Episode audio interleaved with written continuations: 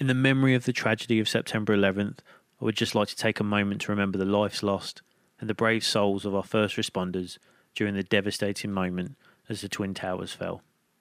You are all forever in the world's thoughts and prayers.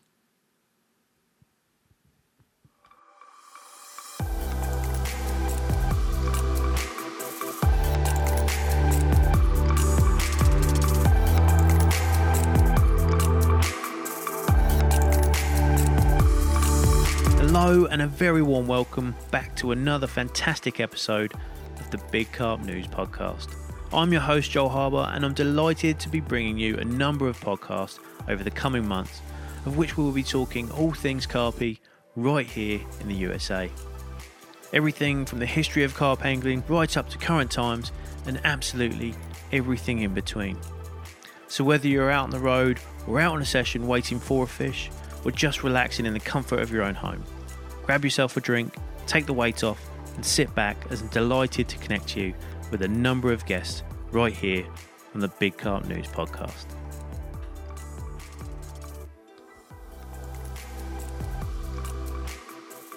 Our next guest by many is referred to as a true character in the US carp angling community. Growing up and starting his journey into angling from within the city limits of NYC and the surrounding boroughs. He is known to be very partial to never turn away from a high end hot dog when they're on offer. And of course, over the years, has brought many carp anglers together by way of a 20 year commitment to the Carp Anglers Group as the New York State Chair. And as I'm sure you'll agree with me, that this podcast was an enjoyable one at that. It's my pleasure to welcome to the fourth episode of the Big Carp News podcast, Mr. Ed Wagner.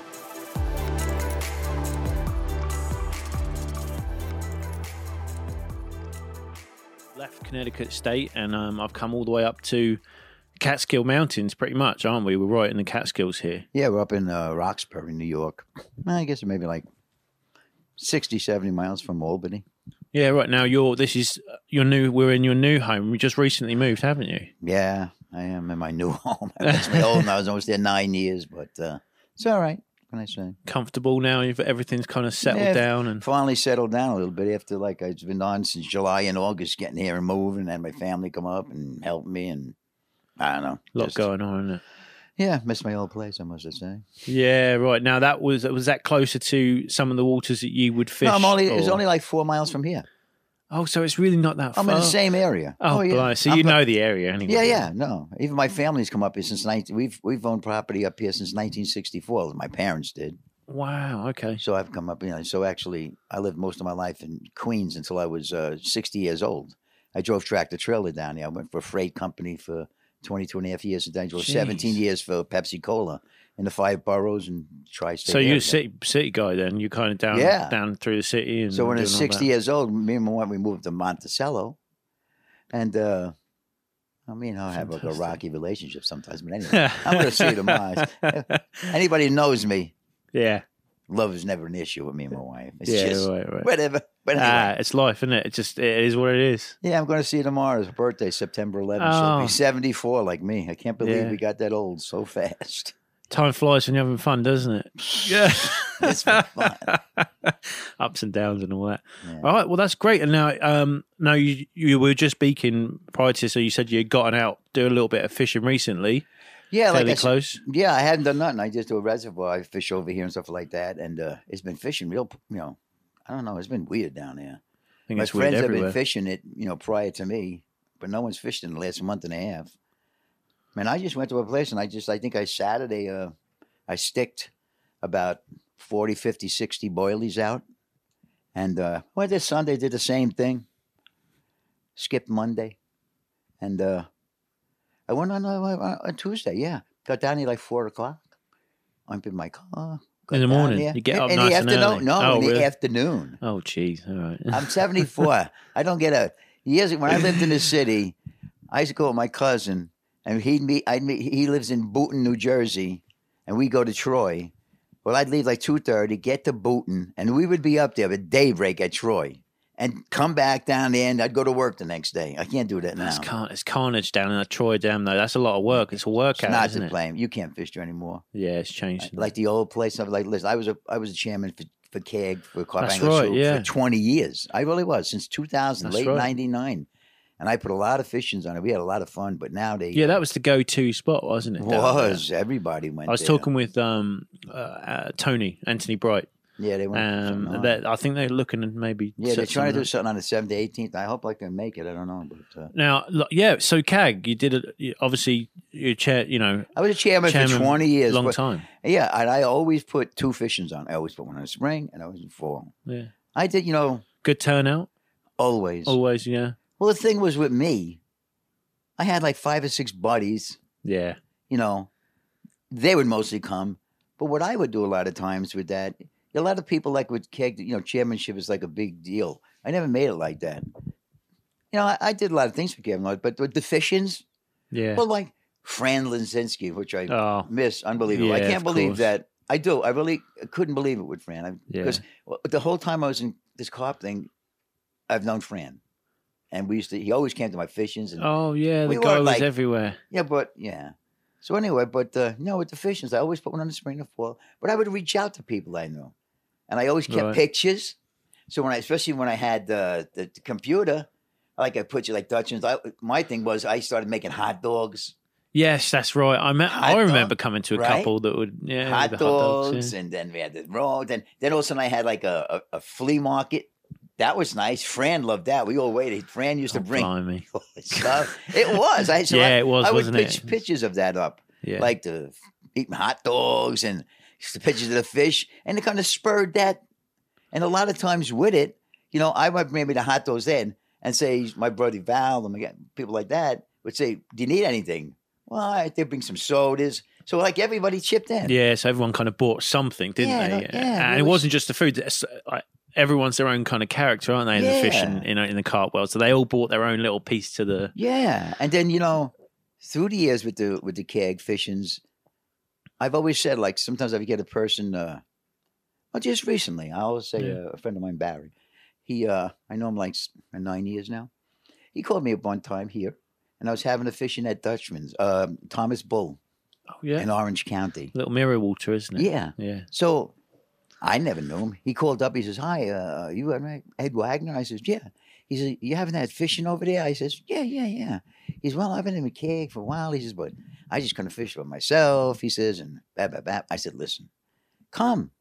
I said, "Because you know what the thing is, you'll meet people, you see what they fish with, Right. you get an idea." I said, "Because I'm gonna tell." He goes, "Yeah, I'll tell you." I said, "Because I'm an example." I bite more crap. You don't know what it is. You don't know your sight unseen. Then you get it like, oh, Shouldn't have bought that. I shouldn't have bought that. And half the time, people know it from me the way, way I'm selling. People that say, when are you going to start selling stuff?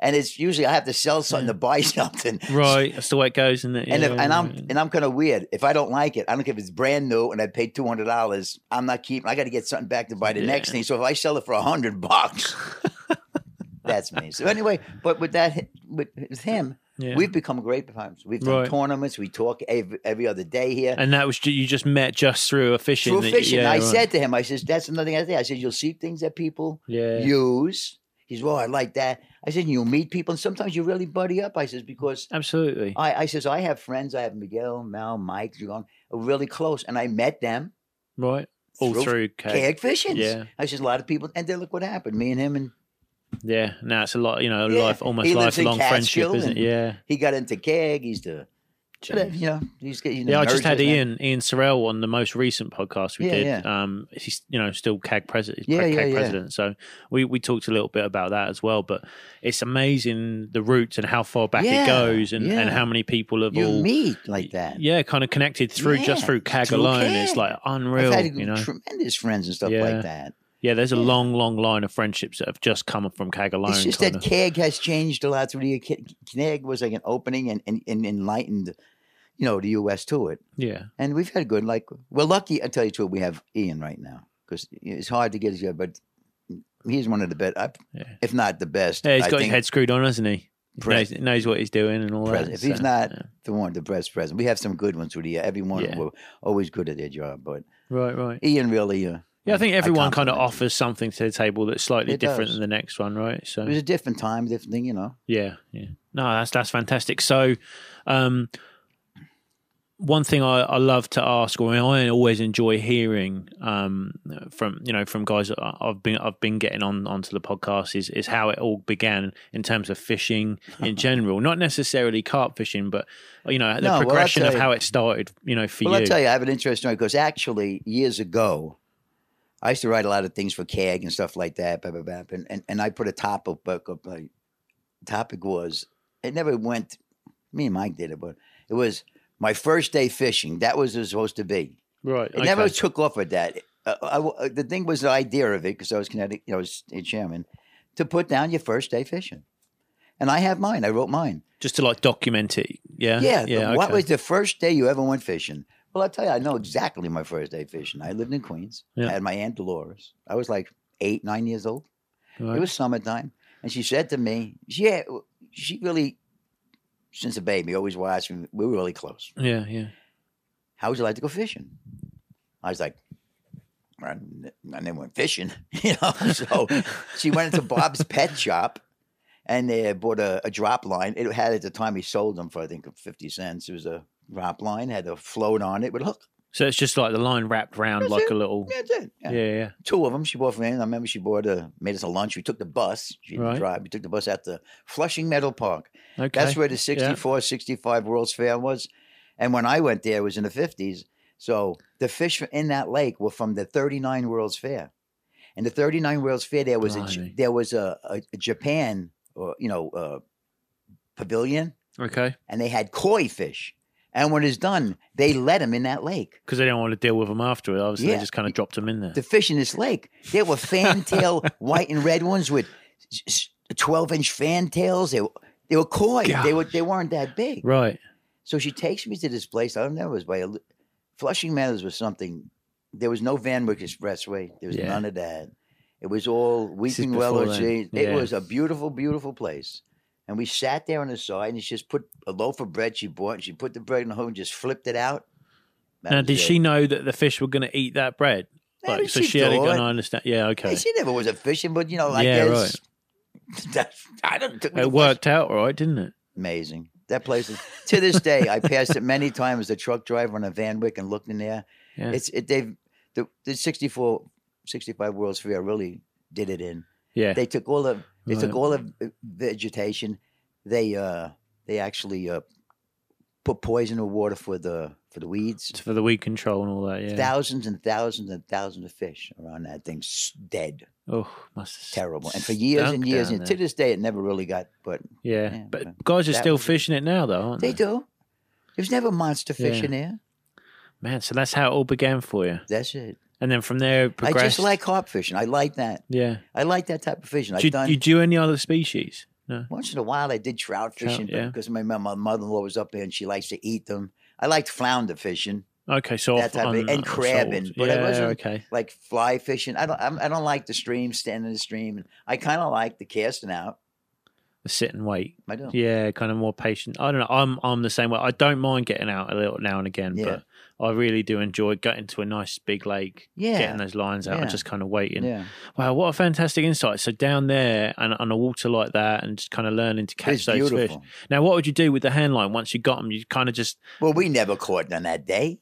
Do I, did you go back again? Though you must. I don't have, think right? we ever went back again. I think I mentioned to my mother that my mother took. There used to be down by the by the express. It really wasn't an express. It was called the Horace. That was before the Long Island Expressway. It was called the Jeez. Horace Harding Expressway. It wasn't the Horace Harding Horace Harding Boulevard.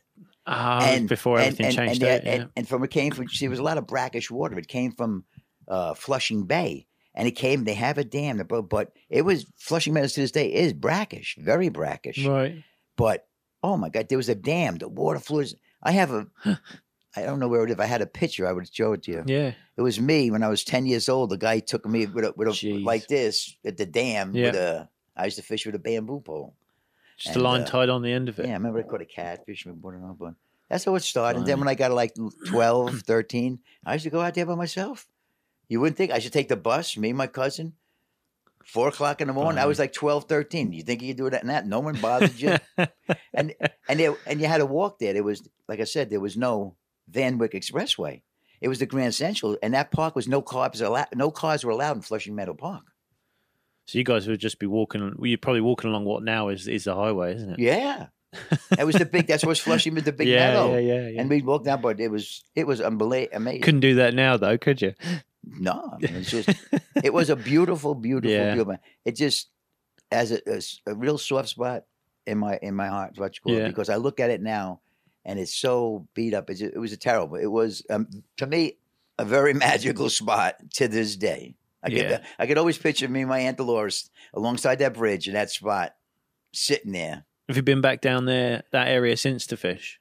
Since then, Yeah, you know, over the through years. the years after that, like uh, uh, when they started that thing around the '60s, we were still fishing. I was in my teenage years and stuff like that, and then they they would chase you out of there, and it was just a long story. But after the World's Fair went done, I went back periodically. The fishing was never the same, Yeah, but you know, it came around, and I actually went there. Did uh, when I started doing Euro fishing, yeah, I did do it that way, and tried And- spotting. yeah. Okay, no better. No, and I had a a Russian guy come. I'm with the spotting, and had a Russian guy come, and he had a, a, a, a you know, a, he had a thing with like two pockets, you know, like a, you know, I'm saying, an apron type of thing. yeah, okay, right, yeah, yeah, like a little waist filled apron thing. Chunks of, I well, I found out, chunks of uh, bagel cod, and then he had like five, four rods, no lie, and each of them had five hooks. And he's when I went there, I was fishing his spawn, right? I'm thinking, I know what I'm doing, right? Like, what does this guy know? Right? Yeah, He comes up there, right?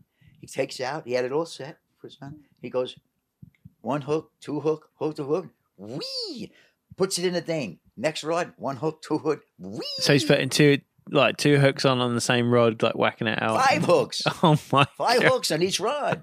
Oh, and I'll tell you, bud, and half an hour went by. Here's his rod. Ding, ding, ding, ding. He got like a two pounder.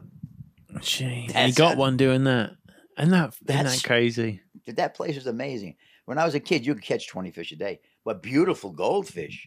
They were Right. koi gold with red and white ones, yellow and gold ones, fantail. You had to see them. Fish that I caught there, people pay 50 $100 for them. Gee, We always let them go. That's unreal. Right. So that's fantastic. And now, um, you're in retirement now, aren't you? Yeah, yes, for the last So- uh, 14 years. How's that been? It's been fine. Yeah.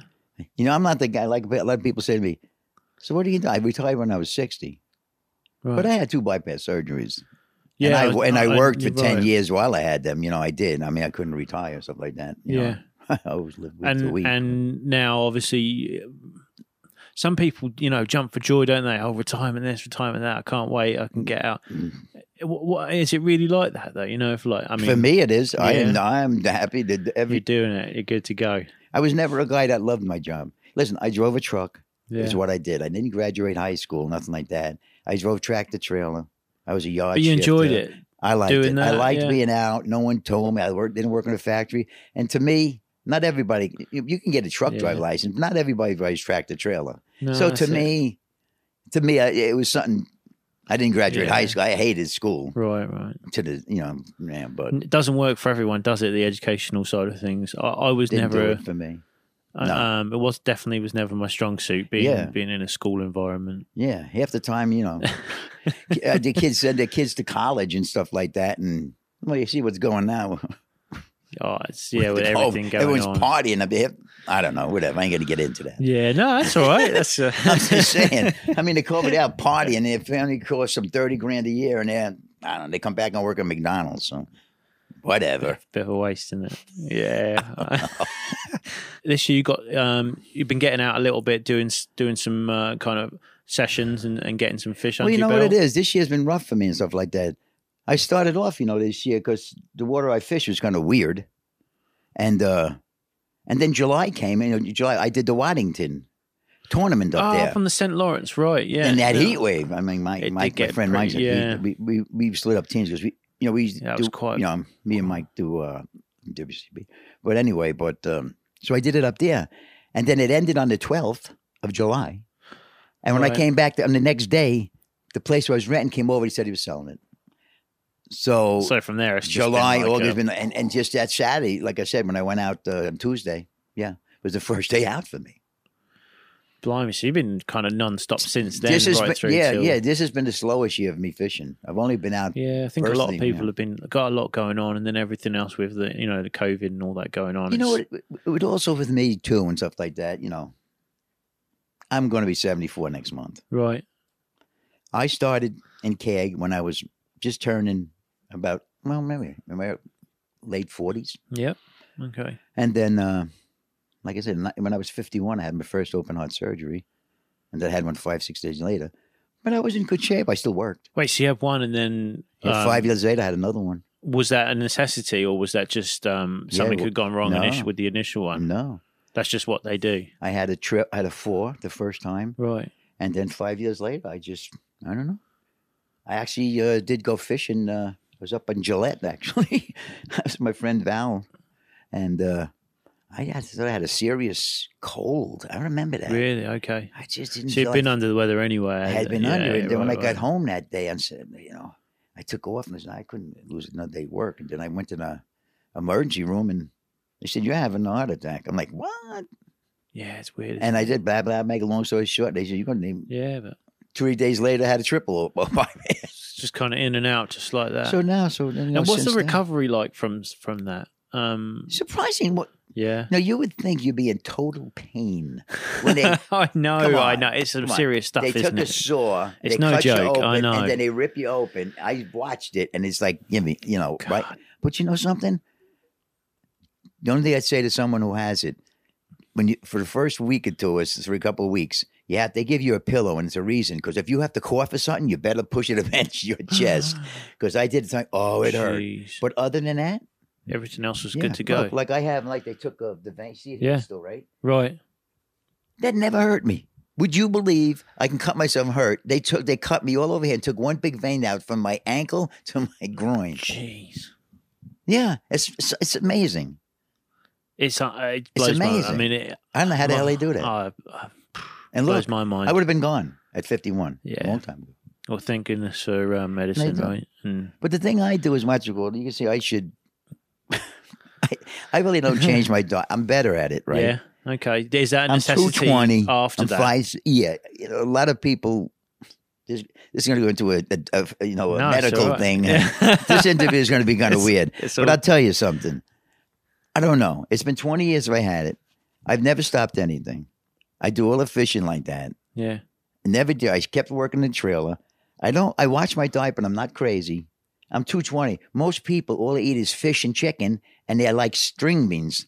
Like my cousin had. He's like 145 pounds, Jeez. and he just eats salmon and what you call. yeah. I don't, but my wife actually says maybe that's why you last long. Sometimes I think so. Your body doesn't have the nutrients yeah, you're because just you're getting eating. on with it. Yeah. So Yeah. knock wood. Yeah, right. I'm still going. Yeah. so you're in good health now as we speak, Yeah, though, and everything's. I will say this though. yeah. It's harder for me now. I Right. don't get out. You know all the crap we got to bring, and sometimes you don't want to bring it. Like I'm, like I'm known for buying luggage. The reason I'm known for buying luggage is because I'm trying to find the ultimate. Sh- you just can't. My bag, no matter what I do, is 35 pounds. Yeah. Well, that's it. Because then, if you get a bigger, bigger like Yeah. carry-on, then you can get more stuff in it, can't you? And the next thing you know, you're bringing everything in the kitchen sink, aren't you? I mean, you know, my buddy Mike, you know, my, my buddy, he wrote an article like tackle talk uh, name about bait. Yeah. Phenomenal. Yeah. because it's true. You need this and this. There was a time when I Oh, used to take no doubt. forty different baits. I have learned now that I go. So Unless I'm at a tournament, I only bring Right. three baits. I like a pineapple. Yeah. I do like the crayf banana PB crayfish. yeah, That was something I that's right. together. Yeah, yeah. I was, I'm going to bring I that like up that. as well. I like that. And uh and a banana. That, that that's it. That's not the boilies, but I'm much of a particle guy. So since obviously um, needing to kind of reduce the amount of gear, Yeah. have you got kind of got like a, a smaller, refined like yeah, don't get tackle? me wrong. Like, with the oth- listen, now I have I have my hold all, and I'll have my rods, blah blah blah. yeah, and then I'll just have a lunch bag. I have my rucksack. right. It's a, a quarter, and I you know put it in my bag. Not a quarter, whatever. But um, a Korum. Uh, yeah, that, yeah. and yeah, I'll right, have. Right. Unfortunate thing that gets you is you need to say maize. I didn't bring maize last time. So then it's the bucket of bait. So it's that. So I have yeah. you know your umbrella. I have my chair. I have you know. It's just you just can't get away with it. It's not that light. Is it all um, all day sessions you're doing now, Edu? Do you do any o- get on any? Obviously, other than the tournaments, do you do any other uh, like day sessions? Oh yeah, Just- no, I did it down where I am here, and sometimes you know, you do like upstate New York, and went to Beeville. oh, You know, Yeah, yeah. we do the Beeville tournaments and all. But I've been up there and done the shootouts with them. yeah, they're still rocking those heavily, aren't they? They're kind of doing well. you know, we've done that. That's fantastic. Now, um, this is going back some years for me, but I think it, I don't know whether it really came from this point. But a while, many years ago, Mike Mike Mike Dragon gave me some boilies, and we were fishing Yeah. up on the well-known uh, Tomhannock, and he was like, "Listen, if if you're struggling, he's like, try one of these." And I'm like, "Well, what is it?" And you know, you you smell it and you get this aroma, but you just really weren't sure what it was. And um, he was like, "Just if you're struggling to catch a fish, put one on, whack it out, leave it, it'll go." It worked out that they were what I'm aware of the original, you know, between yourself and Mike, they were the original PB crayfish Yeah, boilies. Um, I had like six of them he gave me, so I held on to them because they worked, obviously. But Yeah. now, over time, you guys, uh, is it right that you guys had this little bottle of oil Hmm. for, for quite some time, wasn't it? And then the guy that had the recipe or the mix for the oil passed away, and you guys had to find out the exact your- story. You want Yeah. to know the exact story? because I was unaware of it, but that it came to light last time I spoke with Mike that that's kind of what had happened, and you guys were able to kind of regenerate this. Yeah, what ha- and I'll tell you, it's a top bait. You know, Yeah. WCB has. I get. You know, I'm, I'm, But that's the- no, allowed that's- to that's do what- that 'cause yeah. they sponsor or something like that. They- They did it. course. and Magdalena. But anyway, how it happened? I was fishing at Troy in October by myself. One when was it? How long back was Whoa. this? Years ago, right? I mean, what? I think what before I was chairman, that'd be 99, 2000, Okay. 99, something like that. And who comes down is Chris Labucky and Franz Lazinski. Back No, in the very day, well-known troublemakers. Yep. Back in the day, they were the main thing where Troy was because they used to fish it every other. You know, Fran used to tell me the fish were there because he'd fish and put bait out, and three days later, Chris would go there, and it was kind of that. And sometimes they fished together, and that's what keeping bait out. does Yeah, of you know? course. So I came down fishing. Hey, you know, you catch nothing? They said, "Oh, no. So I talked for a while, and Chris goes to me. He says, "Here, take these. He says, I'm, this is it for me. I'm my last time fishing." He says, "Here's something. You're not catching nothing. This works a lot." I says, "All right." I opened them up. They were sorted boilies, different colors, but that is. It didn't have a fishy smell. It didn't really. It was kind of Yeah. weird. And uh, I said, "What is?" He says, "Ah, it's actually." Ian at the time was a representative for SBS. He was. Right. And SBS had a crayfish. And that's what Chris said. I just SBS. I just mixed them. It was just an oil. Is that right? It's just a flavor. Yeah, and then just put some on and Yeah, that's what it he did. He and- says, they work. Listen, I'm going to tell you.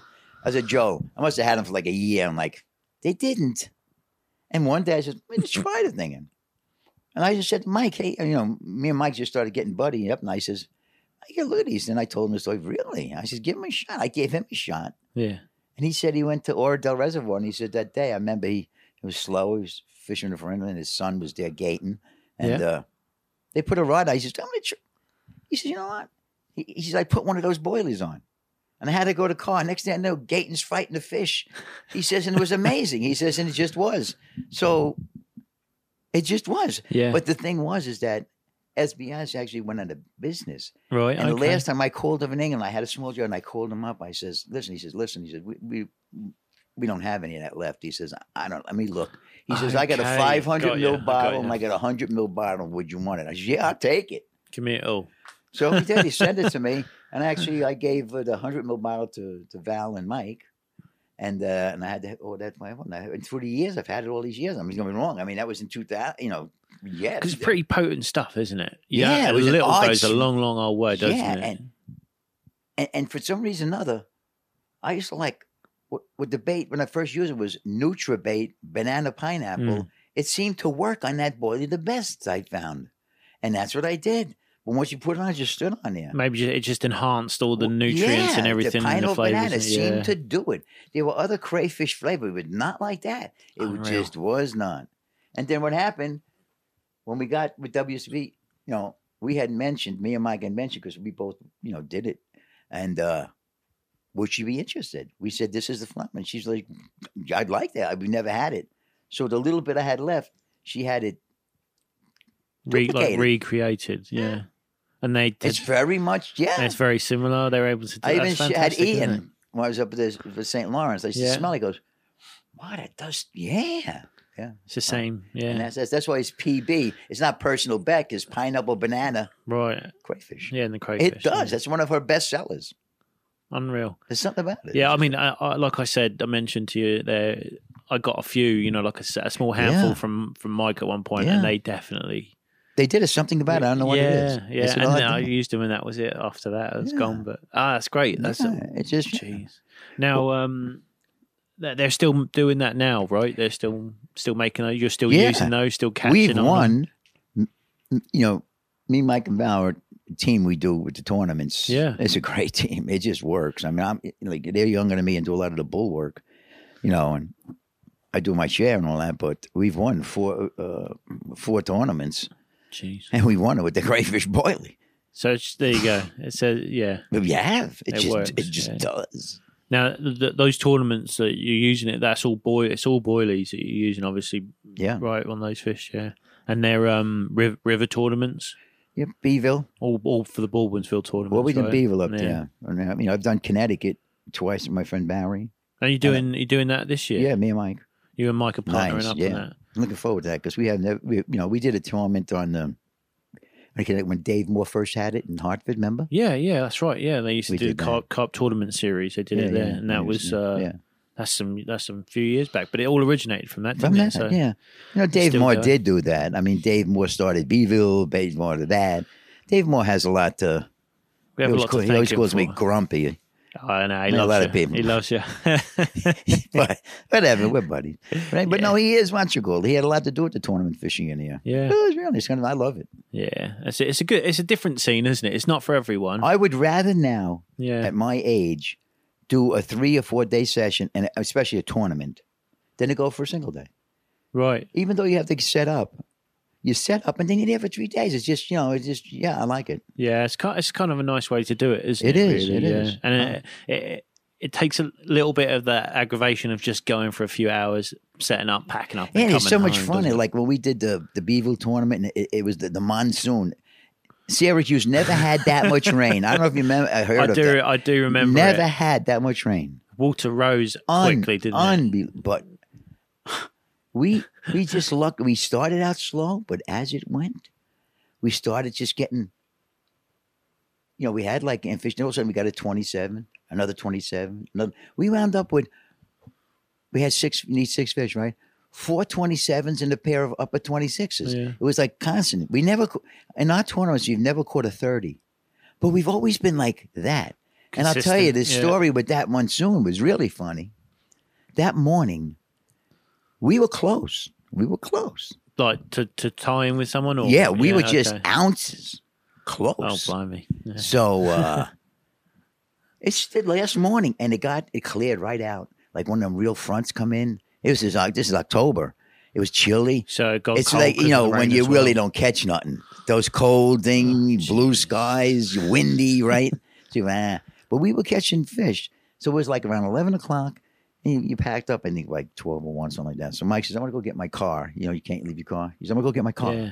All right, he went to get his car and start- I started taking down my tracker. You know, I didn't hear nothing. I happened to look at Mike's rod, and it looks like I thought maybe it was weed. But when I looked, I could see a spool. so I went away. over. Oh, I picked. I said, "Val, Val, Val, Val." It's it. He almost spooled them. Joel, it was hot. I could see his. He, has like a. Oh god! You know what I'm saying? I used so much spool. This fish had been running for some time, obviously. How I ever got him in, I'll never know. So you actually got all the line back, the fish back, got it in the net, but I, it was a long sighted shot. and that fish what helped bump you guys up to like a, the next We level. get. It. I said to Val, I said, Val, it's like a good fish. Get it. I even felt step put my foot in the water. Also, we get it. We put in Zach twenty seven. What you call it? And Mike comes up. He says, I says, yeah, Mike, we just got a good fish. He says, "Well, eh, we need something over 20." I said, "Mike, it's like 27 nine." he was like, "Get out of here!" And we beat that. We we we got into the money.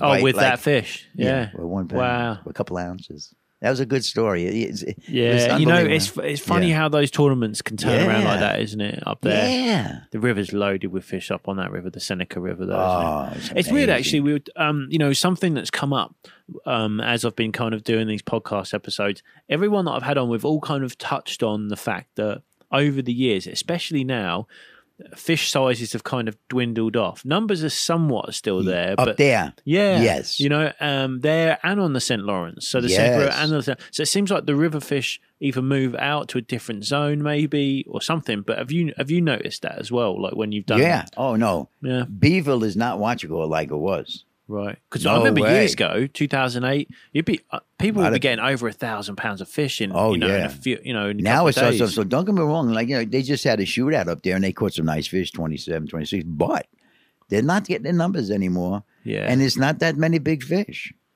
yeah. What what in your mind? What do you think does that? I mean, I you think they that- smart enough. you really think so? I think they do. And another thing notice too is that pack used to kill it up there. It Yeah. still gets them, but a lot of guys are doing boilies. A lot of times when we Right. did the tournaments, we use. I would. I would. I for many couple of years, I really favored pack.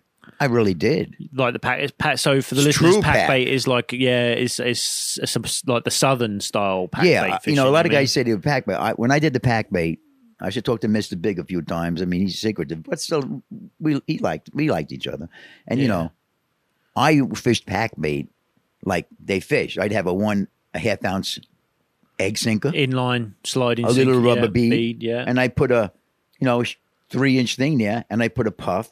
But what I also use is I would just put a little uh, rubber. Uh, piece of foam on it. I'd cut a little piece of foam, a Sure. little as a hook bait. You mean? yeah, as a little Yeah. teasy foam. Just it wasn't a bait. It was just to keep the the hook up a little bit. I would cut it with little teeny Okay. piece that would make the hook just wouldn't sink in the thing. just So to it was- balance it, neutral. and that was no yeah. bait.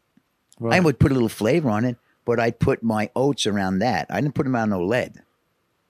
Right. And Okay. the thing was, it is because pack bait. And so as the fish is obviously like Yeah. sucking up at the uh, the pack bait. the pack it is your bait, in the not not the Yeah. thing. Even the puff is not the bait. Yeah. It's the pack that's the bait. When they suck up that oats, all that oats is going over. And here's this thing. That's why when I had that hook there, that was even more detrimental to catching them because the puff is visual. There was nothing there. They didn't see nothing.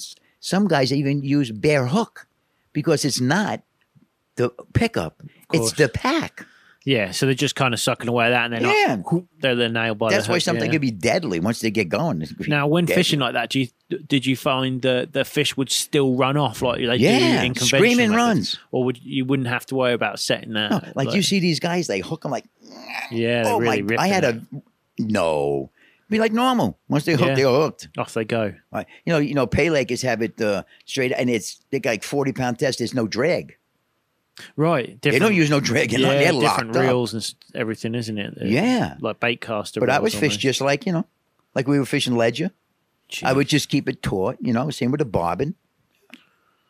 Be But now, deadly. that now obviously now you're doing the more kind of boiling approach, Yeah, because right? when I did a tournament, a lot of times when we started tournament, you know, Mike and Val watch it go. We we do the bowling routine. Yeah. We we figure out a thing and stuff like that, and uh, and I would try in the pack. yeah, It, it just wouldn't do it. And then I switch over to boiling, We went straight, and a lot of times it was that pig, PB Jeez. crayfish.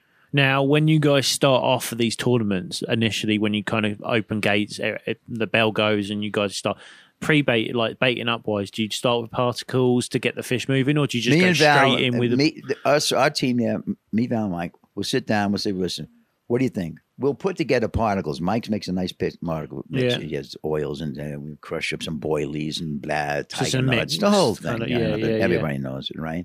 And we'll say like this. You want to spot long range, three quarters range. And once we we agree on a thing, we'll like clip it up or whatever? Yeah, and we'll put that out there. yeah.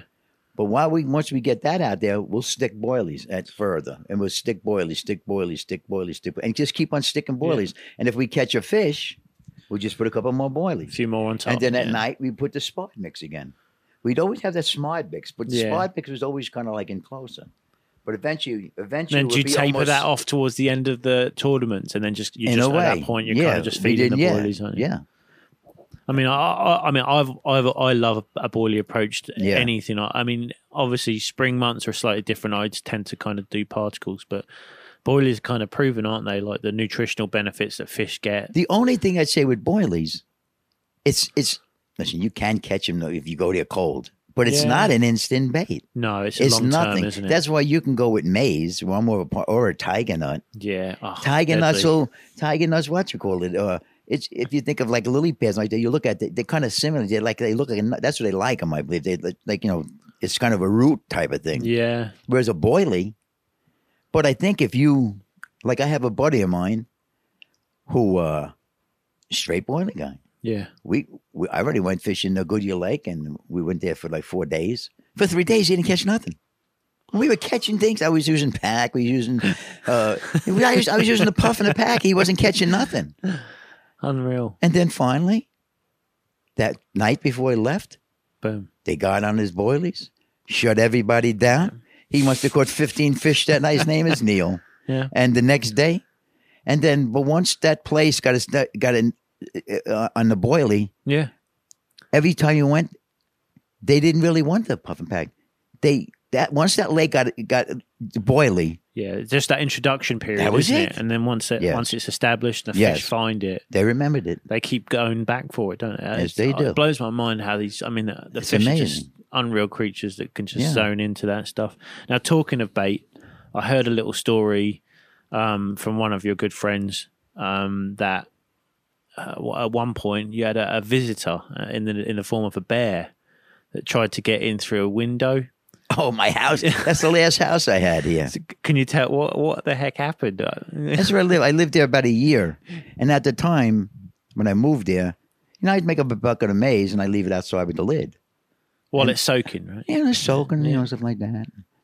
And then this, I had a spare bedroom. I had no garage, but I used to keep a lot of.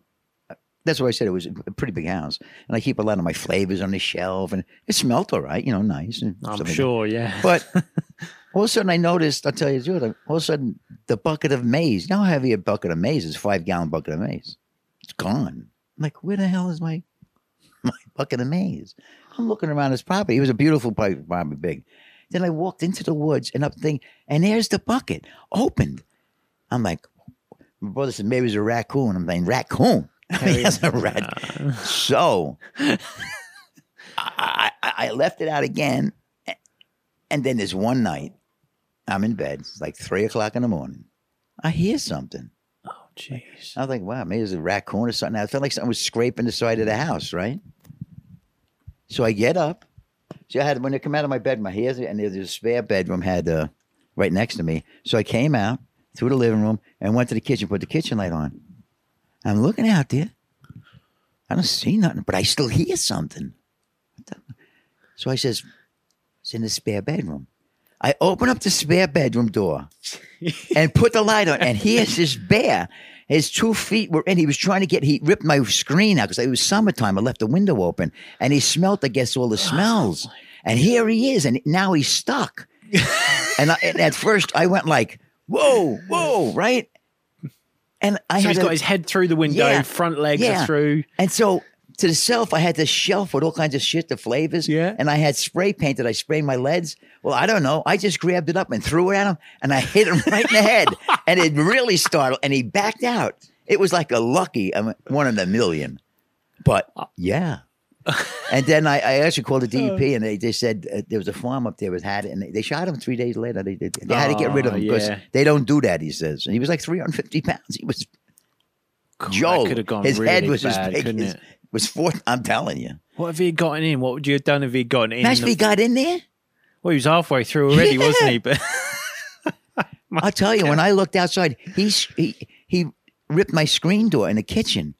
I almost moved then because I'm like, this. Listen, this bear wanted to get in the front door. Now he's in here. What the hell am I going to do if he gets in here one time? so he just get he just got obviously got a good whiff of something he wanted, and that was it. No stopping yeah. him. But to that day, I never left windows open in the house, and I never put bait out again. Now, um, that oh, just unreal. What? How? How do you do your bait prep now? Um, now you've moved. Do you, Now, then, now I got to get used to it because this is different. yeah. The other house, I had no garage, but I had a spare bedroom. It was a big house. Like this is 700 square feet. That was eight, 1500. Right. And the spare bedroom was, you know, two beds and like that. And So you had a little bit I, more room. yeah, I used to leave right. all my stuff under the beds. I made the shelf and a thing there. And and when I did, I live alone. yeah. If I did Okay. bait, I had a deck, a big deck. So you can just do it. I'd all out. boil it outside, Yeah, and I'd have my bait buckets in the kitchen. I had a, I had a, a, a I guess a hutch type thing. Okay. It was yeah. just flavors and baits. I mean, so it was like a, it was like a, a fishing clubhouse, and I kept it really nice. Don't get me wrong. If anybody Yeah. came here, but it was that. I mean, if my wife was with me, no way. You're gonna have like three buckets of bed in there, and I'd have boily buckets. I, and then thing I had a garbage pail with my uh, maize. Then I had another thing with my panko, and All stocked it up, was like ready a, to go. a single fisherman's dream, but I kept it really nice. You oh, wouldn't know it, but over here it's different. I have a little shed. So, So you can s- keep stuff I stored. in can, there but it within ain't the reason. same at the convenience. When I, if Yeah. I wanted to tie rigs or do my thing, I just went in the bedroom. in your room, in your fishing room. I had a like, big yeah. box that I just keep everything in. Yeah. And I take it out of the living room, put it over my couch and my counter, and I'd hook links out there and Yeah, sounds like Play well, with- kind of sounds like me a little bit now with home life. I've got yeah, I've play got around with rice pack, make a rice pack. Try different ways to make it. stuff. Yeah, try to hook links, sit there. I remember on the dresser I had the things there. I had like really like uh lead core lines all hung up, stretched out. yeah, like if I someone was with me or woman was there, no, I, I, I always knew it was like a little ridiculous. Hey, yeah, but you got to live. It's carp fishing, isn't it? You can't. it was great. The place was great. It just was. yeah. Well, now, um, now, It's all right here. It's- Yeah, now you're here. You still do the same kind of thing. Yeah, I'll get used to it. smaller, Yeah, smaller yeah. scale, right? Yeah. Now, so um, in the fall months now, aren't we? So uh, obviously, for a lot of lot of guys that do Yeah. what we enjoy, the carp fishing, coming up for prime time, isn't it? Or almost now, we're really there. Yeah, I'd rather go in the in the fall months than the spring. Just in my opinion, the spring months forget about it. I mean, people like, oh, they're hungry. No, they're not hungry. They feed all through the winter, in my opinion, and they're not hungry. What I what I like more fall, I think, you could keep them going through the whole year if you want to keep on doing it because they're used to feeding. And if you keep feeding, keeping feeding going in an area, you know what I'm saying? yeah, absolutely. Even though it gets cold, they're used to feeding and feeding. Whereas the spring, if you don't fish a day and they, you know, to get them going, like, yeah, it's a waste a of lot time. more work. Yeah. So yeah, I mean, obviously, um, with with the way the weather's been recently, and now all of a sudden, it's almost just kind of just flipped flipped over it very quickly. Yeah. I've not on the way up. I mean, normally you wouldn't get the, you know, you, you see, you wait for the colors. I wait for the colors on the trees to change, and Yeah, yeah, yeah. Uh, this time last year was definitely nowhere near what it is now. Yeah. And it's all of a sudden. Yeah. You- What, what do you make of that? Do you think it's going to make things a little different for, for weather and stuff coming up? Um, you know, I don't going know. It into was crazy. It was a these- it was a weird spring, right? And then all of a sudden it got to be a hot streak. Like when I for July and August when I fall. moved in, it was really ridiculous. hot. And now it's starting to cool down. Like I said, it was it was interesting when I fished the other day. Like I didn't fish actually when I went down there the other day. Hmm. Like I said, I was set up at I, when I got set up. It was like I got there at four o'clock. By the time I got my stuff, got everything set out, s- sticked about fifty or sixty boilies, assorted boilies, nothing. Right. And uh, it was quarter to five. Well, I think it was uh, like quarter to five. So about 10 to 6, I got a run. It was a big catfish. Jeez. So uh, I tried this this night. No. I like these little dumbbells sometimes, but I, I tried one of the concepts, uh, hemp madness things they have out there. Mm, like that so it's okay. like a pop up. So I put that out there, and uh, like 25 to 6, I got this screamer. And he was taking, I knew it. Yeah, Yeah, you, you he, know, don't you? He was. got good none. One yeah. thing out the reservoir down here, they, he must have took 200 yards. He just kept on going. I had to even cup it. I didn't want to tighten the thread. I wanted to just stop him. I, you know, he, Yeah. he was taking a lot of line. Is Yeah, it it, tw- it's deep water there? Yeah, I guess that's about. Drops off pretty pretty deep. Yeah, the reservoir is weird. It gradually goes down like this, right? And it'll go to 30 feet. For, but there's a, it's it's like a crater. One time the wa- the water went down so low, it's like a major crater, like you see these moon craters. Yeah, Yeah, it's just kind It of like went someone down- dropped a bomb in it. you and- you couldn't even fish. It's so sh- steep down. Yeah, it's weird. Makes you wonder how where you know the Yeah. feed, like these zones are that these fish go to. Cause, Yeah, like for some reason not. I get them like at range. Like right. like you know, I was I was just thinking like just it's it's an odd reservoir. How far it's out are you fishing when you go there? I'm over hundred yards. Really? Yeah. Corey, that's a chuck, isn't it? Yeah. And uh and it's like just silt mud. But this year's been odd fishing. This that the water I fish here has changed every year. It's really been a challenging thing. There was a time for a couple of years we caught them on pack. But now it seemed like I tested a few years back that if I just would get down there like four o'clock, three o'clock, stick 50, 60, 70 boilies as far as I could, and cast as far as I could, I'd manage two or three fish and only there for three hours, just like the other day. That's not bad going, is it? Really? No one's Yeah. fished it for a month and a half, and my other buddies were fishing it for a month or two before, baiting it up, going there, and really couldn't do anything. It was kind of interesting, which makes me think maybe putting a lot, a lot, a lot of bait might not be the thing because we used to have a we have a boat there. we put five gallons. Yeah, we put five mm-hmm. gallons of maize, but maybe I don't know. Might be the key to to, to how Yeah. they want it. You know, Yeah. little little bit often. Yeah, and they did there, but maybe they don't like all that, or maybe it attracts a lot of small fish. Oh, I have no could, idea. It could very well be that. That's it's kind of something to look into. That's always something that's interested me on different waters, and you know, like Yeah. obviously everywhere's slightly different, isn't it? It's never the same. Yeah. it's just figuring it out. I'll tell you something with fishing. You know, personally, listen, I've caught some decent fish. I'm not a big fish guy. yeah, My biggest to this day is only 3710 Yeah. for all these years. I just, I'm just not that. What I am is I think that I can go when I go, and I always say I like to, at least I can manage a fish. And I do. Yeah, And I don't like people like a one dimensional fisherman. They like the same rig, they like the same bait. sure. They don't care where it is, they're going to use it and watch it go. It's ridiculous. you have to adjust. Yeah. But uh, Well, if you don't, you can't. You don't. You don't learn much, do you? If you're doing the same thing, you can't over. Uh, you know, like adapt and yeah, and kind of figure the fish out because that's really what it is that we do, isn't it? I mean, yeah. we you know we go to these waters unsure of what we might get. Got to figure the the water out. You know, um, a little bit of watercraft comes into play. Where the fish are. Yeah, and it's just uh I don't know. It's like I still to this day, all these years I'm fishing carp, don't consider myself a real good fisherman because I can't control the fish. Yeah, I don't know. I used to have yes, I used to have pigeons That's right. Yeah. in the city. Yeah. I had them as a kid, and then I had it when I got in Queens. I bought a house. No, you, these are race race pigeons. No racing pigeons. These were Oh, regular, okay. and I had them for 15 years on my roof. Well, I'm not bragging stuff like that, but my pigeons did things that no one else did. I, I had a performing stock. I, I, can't explain if you don't know it, Yeah, but it's right, a right. performing stock. I wanted them to do one. A lot of times people have pigeons. They'll have two, three hundred pigeons, and they, they let them out and they clap around. They- How they- many did you have? Well, I, with breeders and all, at the end of breeding season, maybe 800. Wow. Now, what like what was the setup for like obviously like housing them and keeping? I had a big roof on a coop. Maybe it might have been like ten by twenty. Then I had another uh, coop where I had some breeders in it. You know, I, for breeders, I still use them, but they breed. But the pigeons, I had a performing stock, and I only a lot of guys would have their pigeons come out. A lot of people would get complaints about pigeons because they even nowadays, you know, they poop all over bag. Crap, Yeah. Okay. Okay. Yeah. Oh, get all a little messy or whatever. Yeah. I didn't do that. My pigeons were. I let them out. They go do the thing. They did their fly. I trained them, and I trained them. And I trained them, took care of them, cleaned it, let them in, stuff like that. And I was able. To, they did things because, and I could control it, even though they were an animal. But I've never found that with fish. I can't do that with Yeah, fish. It's a whole nother. The concept, pigeon was there. If I had a pigeon that was in his flock and, and flew away from the flock, well, I'd get rid of that pigeon. Or if a pigeon got too old, let's put it this way: I had a, my, when I flew the pigeons in the performing stock, none of the none of the the pigeons were more than three years old.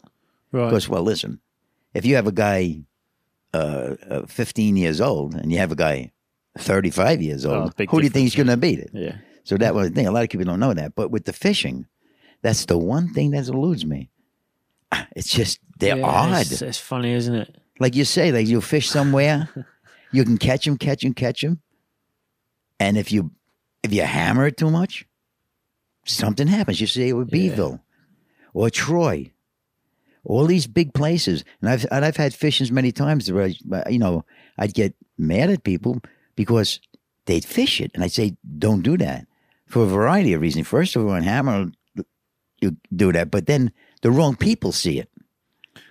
Yeah. then you get down and the guy with you get that guy with the with the breadcrumb with the six hooks and a rod, and they keep everything.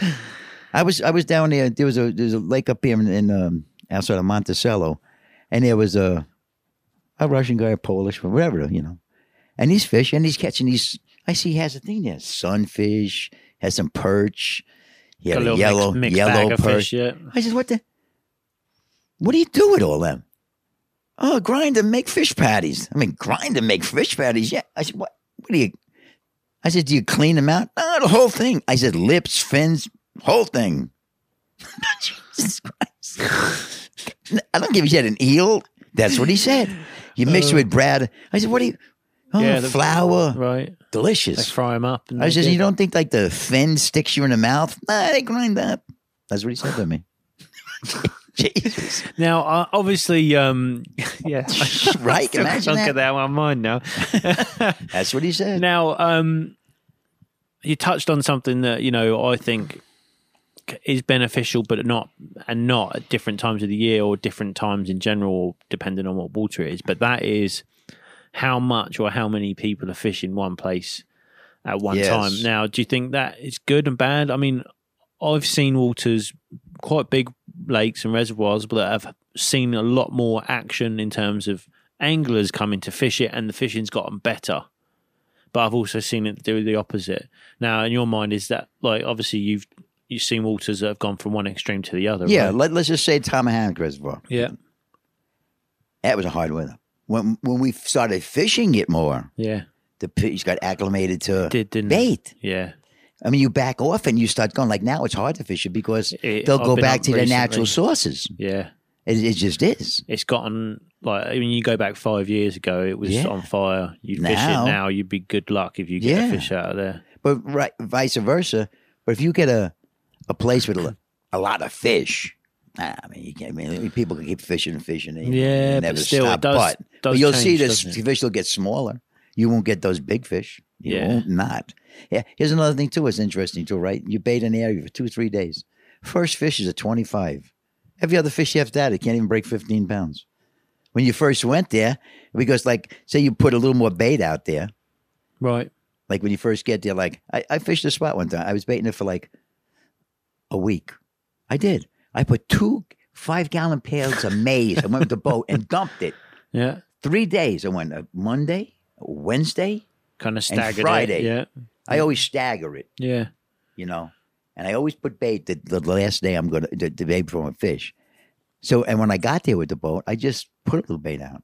Set my thing. First fish was 26 pounds. I'm like, oh man, I found We're off to a flyer. Yeah, it was, it was called good. Swinging Bridge Reservoir over Right. in the Monticello. What? Yeah, I, I couldn't catch- there a couple of times. I so- couldn't catch nothing over 14 pounds after that. Yeah, a lot of small fish in there though. They just moved in. They dominated it. Yeah. yeah. See, before I put that bait, they probably guzzled it all up. But when I put the little one, the the little ones came running over, and that was the end of the big one. I think he just said, I'm out. "Yeah." And the big fish, you know, they like. I mean, we I know they kind of tend to either They stick on their own or small pods, don't they? So Yeah, you're right. Because uh, you know, even like in the tournaments, yeah, you get like a 27 or 28. I tell you, get your rods back out there because you'd be surprised. You'll get like two of one. them. yeah. It's true. uh, you think that's going to be the way for the for the fall tournament down on the Connecticut River? Oh, I think so. Yeah, you, you get a big fish. I get my rods out there because actually, what you call it? Uh, I will say when I did the tournament, sometimes one of my teammates, Val, you know, uh, he always has the third rod set up there, ready to go. He only use two rods. Yeah, But a lot of times I wouldn't do it. He says, "Hey, why don't you have a third rod?" I'm like, "Mm." so he bugged me, but it's true. So now I so do. you've got it ready to go once Yeah. that fish is in the net. like when I grab it and did uh, now now when I do it up there, I always have you know three rods, fish two. When I'm if I get a run, I just go. It's the same thing, and I just put it back out. If I get a fish, I'm not waiting. You know, if it's in the net, yeah, Val, fish in yeah. the net, grab the other rod, net cast it. it back right, out. let the guys take care of the thing there. I take the rod, shh, Yeah. and then I can mess with yeah, I think that's later. key, isn't it, to these tournaments? Yeah. Kind of efficiency and Because sometimes they'll come in packs, the big fish, and if you lose that, you know, Yeah, yeah. So that's that's why it's a learning thing there. And I like I've been doing, you know, a a long time. And like I said, you know, a lot of people that I fish with now, I just met them 20 years ago, and Yeah.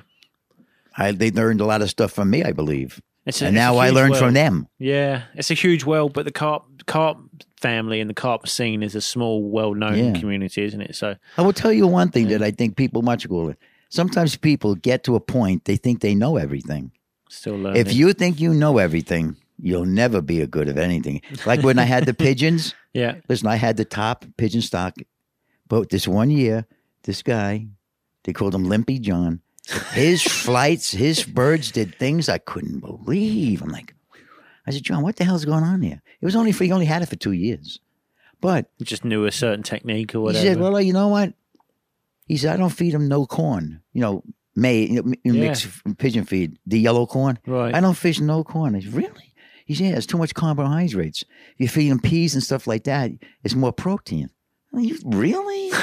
and I used to feed him like racing feed and had a lot of corn. And well, I changed over, and I noticed a difference. Difference, yeah. My fishing, my you know, so it's the same thing. If you don't learn, I, that's for me. That I will never. yeah, Yeah. Sometimes I try to give my opinions to people. Sometimes No, too, you know, I too think much because I'm not a guy who hides anything. I'm yeah, not. it's good. It's good to share that information and, and kind of help others along the way, isn't it? I think it's it's a Yeah. sport that, especially here in the US, it's a sport that's still growing. It's still very much infant, you know, in its Yeah. infancy, and it's important to help Yeah. help people kind of help. And a lot grow. of times, I, what I've experienced, and I found that was just a waste of time. I try to confer it. You know, some, sometimes every, sometimes people take me the wrong way. It's good intention, but Of you know, sometimes everybody Yeah. likes to do their own thing. But I found Yeah. out. I'll tell you something.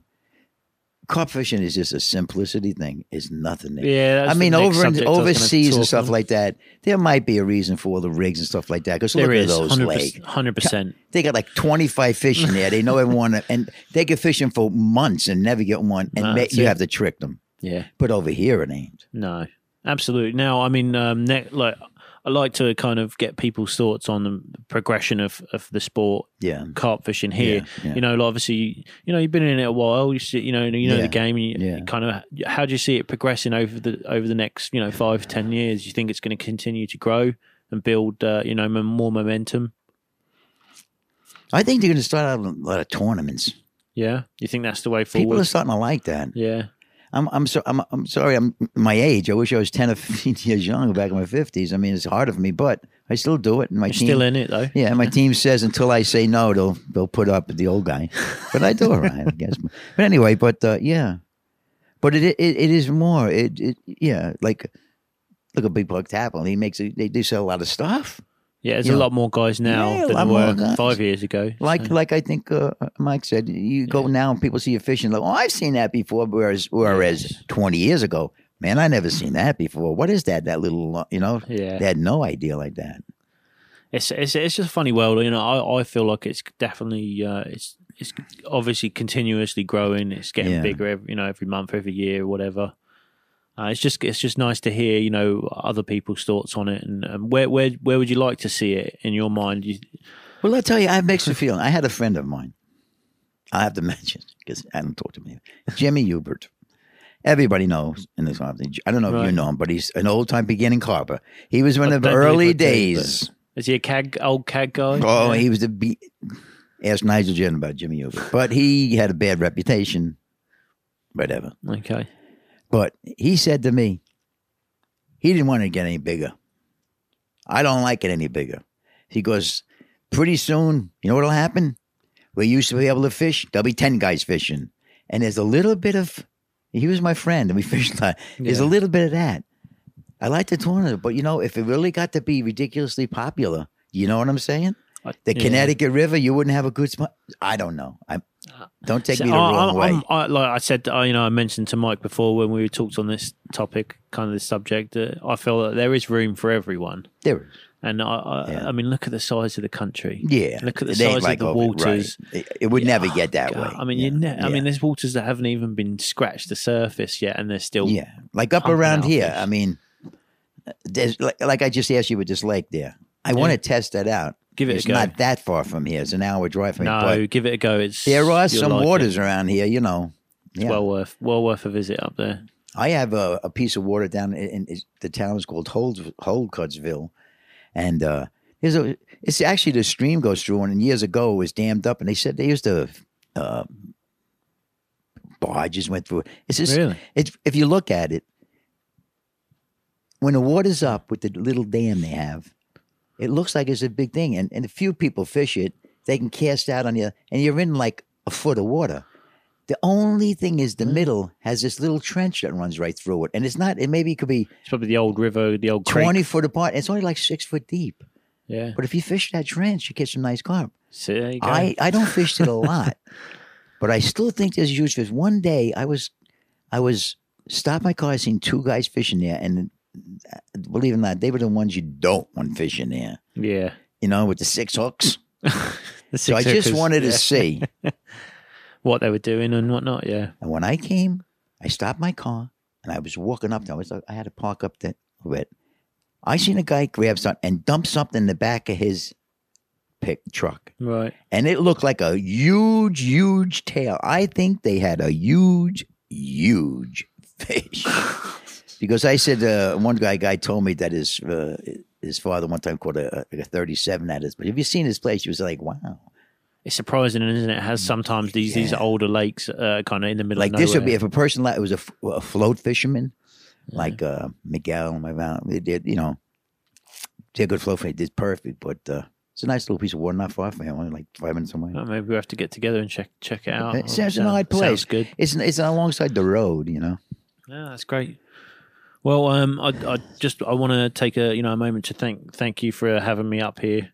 Okay, no, And, thank you um, for asking me to do this. yeah, No, it's, it's really cool. I'm really enjoying doing these, and especially kind of, you know, like I mentioned before, that capturing that historic factor and kind of some backstories and you know Yeah, how guys got into it and just kind of the growth and where it's come from to where it is now.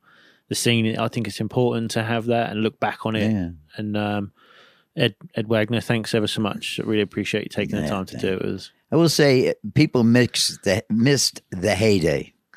Yeah, 95, 96, 97, those days there. You know, Nigel Griffin, you know, Quid, and Pat Kerwin. yes, Pat Kerwin, that guy. forget about it. That just a guy fishing. I don't know what. Even he's either lucky or he's a genius, but one or the other. no matter what. Just like Nigel. Yeah. no one be catching nothing. Yeah. I remember we were on it one time down there in Pennsylvania on a, a uh, s- sk- the water that goes through there. No one's catching nothing. He comes down there. He's there 10 minutes. He gets an 18 pounder. It was like ridiculous. And he won the, the pot. I will say a lot of my fishing I mimic from Nigel Griffin. Nigel Yeah. Griffin's very simple. And Yeah, that's yeah, how my yeah. approach. I did. We all kind of learned a lot from him and Fran and Pat and no, it's fantastic. Phil Saunders and yeah, Yeah. old GB. it was fun. it was a lot. Of, it was so exciting. So No, that's great. It's really fantastic to hear hear everything that's gone on over the years. So again, thanks thanks so much for Okay, taking Joe. the time. No, out. thank you. Appreciate it.